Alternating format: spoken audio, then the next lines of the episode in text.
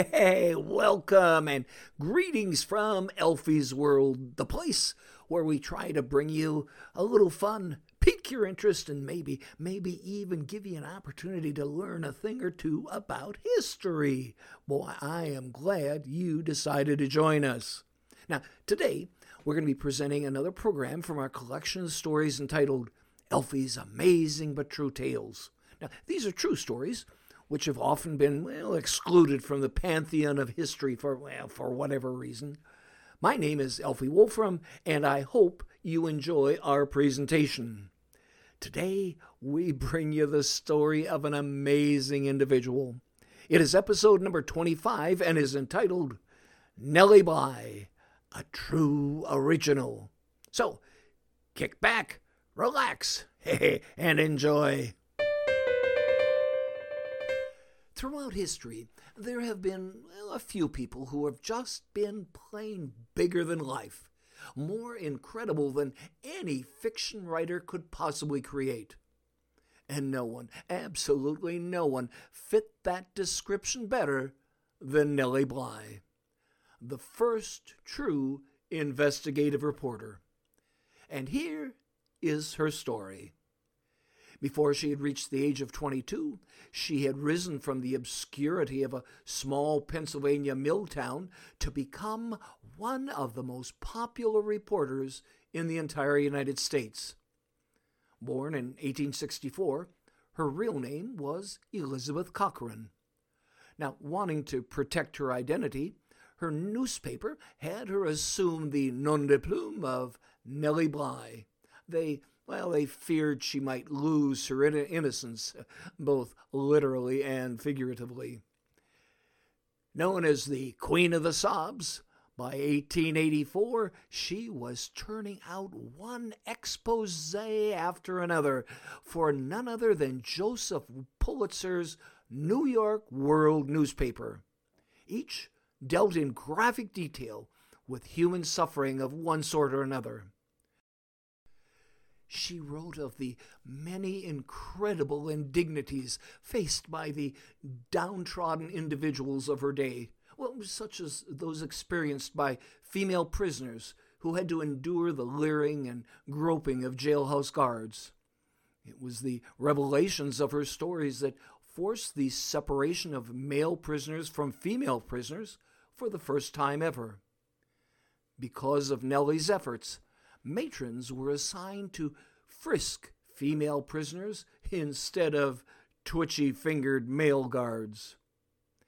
Under a false name, she even had herself committed to an insane asylum for 10 days so she could experience the deplorable conditions firsthand. Upon her release, she wrote a best selling book about her experiences entitled Ten Days in a Madhouse. Though seen by many as still a young girl, by the time she had reached the tender age of 21, Nellie Bly was at the pinnacle of success in her career.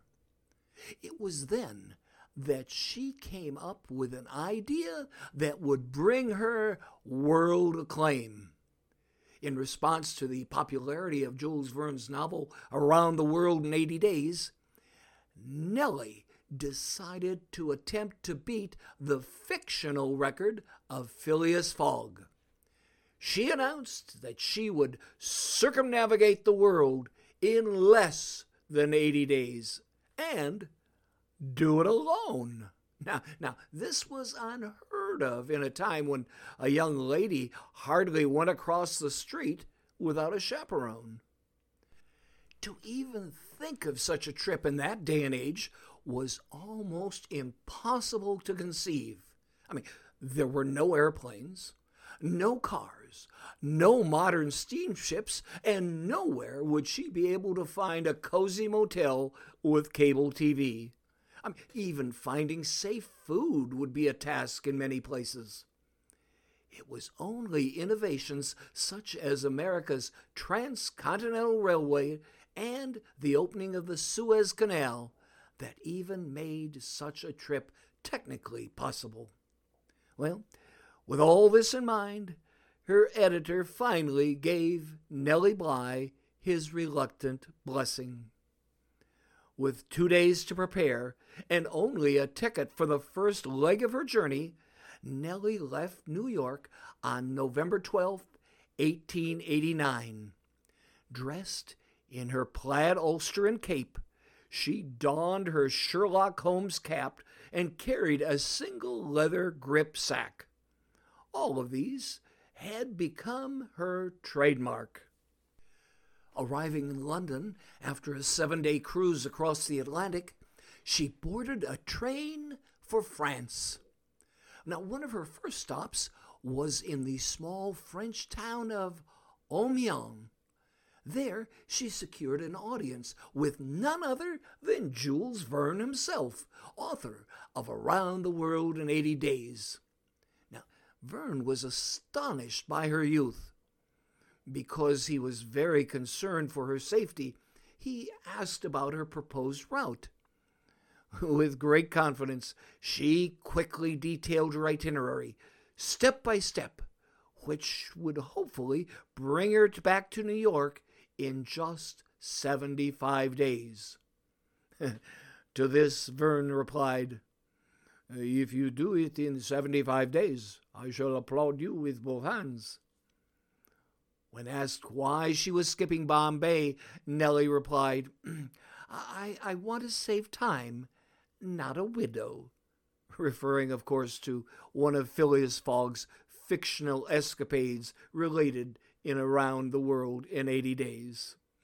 Well, as her wine glasses clinked in a toast, Verne's, in his thick French accent, said, oh, Good luck, Nellie Bly.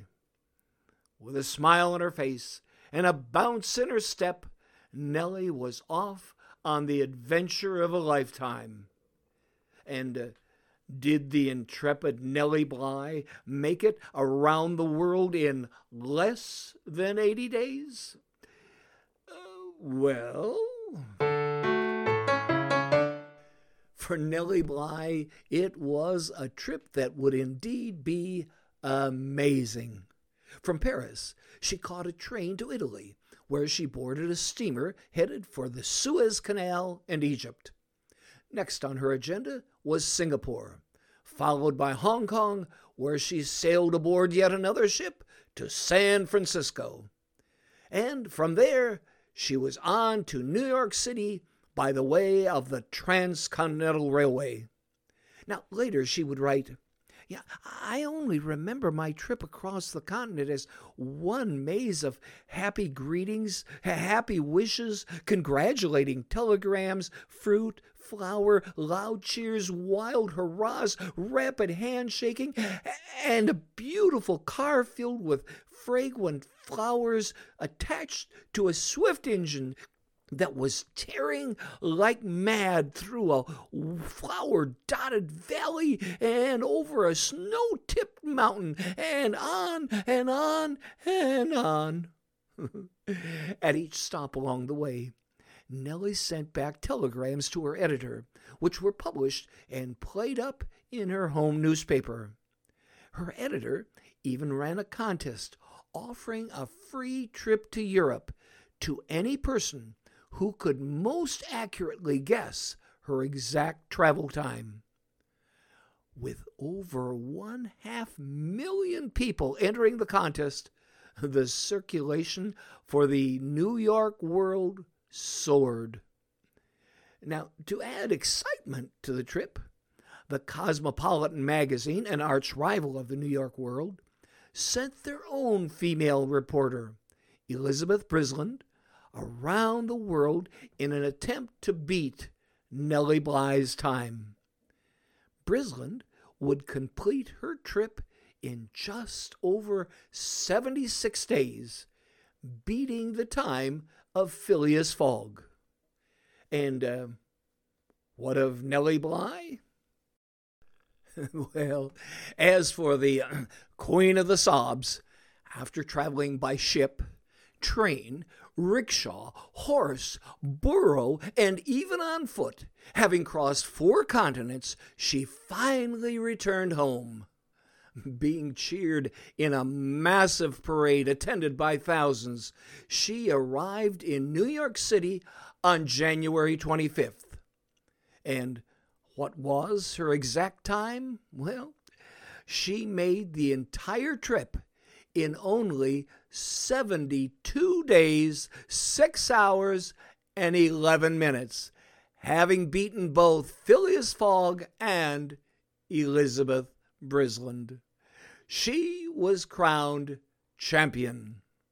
Now everybody knew her name Nellie Bly. But uh, what was next for our intrepid heroine? How could she top this? Sadly, after that magnificent accomplishment, poor Nellie started a slow slide into oblivion. At the age of 28, she married a 72 year old millionaire. When he died, she tried running his company, but it went bankrupt and she went broke. As a reporter during World War I, she sent back stories from the Austrian front. Uh, but her style was sadly dated, and her popularity waned. When she died on January 27, 1922, at the age of 57, her obituaries were small and hidden on the inside pages, even in the newspaper that she had helped to make famous across the nation. Ah, but during her prime, oh, that Nellie Bly, she was absolutely amazing and courageously true. Well, there you have it. Episode number 25, entitled Nellie Bly a true original. It's part of our weekly series entitled Alfy's Amazing But True Tales. Each week, we feel privileged to present for your entertainment and edification a brand new audio story from our collection of amazing but true stories from history. Now, some of these narratives come from our book entitled Alfy's Amazing But True Tales of American History and More. Now, as a listener to this program, you are entitled to purchase autographed copies of our original book, Alfy's Amazing But True Tales of American History and More, at half the publisher's price of $13.95 or a mere $7 per book, and that includes shipping and handling anywhere in the United States. Oh, what a deal! For more information, merely go to alfysworld.com. That's A L F Y S W O R L D, alfysworld.com, and click on Alfy the Writer for more information. And now, I would like to thank the following for helping to make this program possible. First, Garrett Wolfram, our technical producer and supervisor. The late Irene Wolfram, principal editor and provider of Sage Counsel. Expert Publishing for their help in editing and publishing our book. Lucas Ganza Anna Waltz for the Parlor Guitar Magic Set. Hoyne Tomish for the piano introduction. Dee DeMizik for Breakfast Piano Jingle. And finally, the thousands of readers who have supported our efforts from the beginning.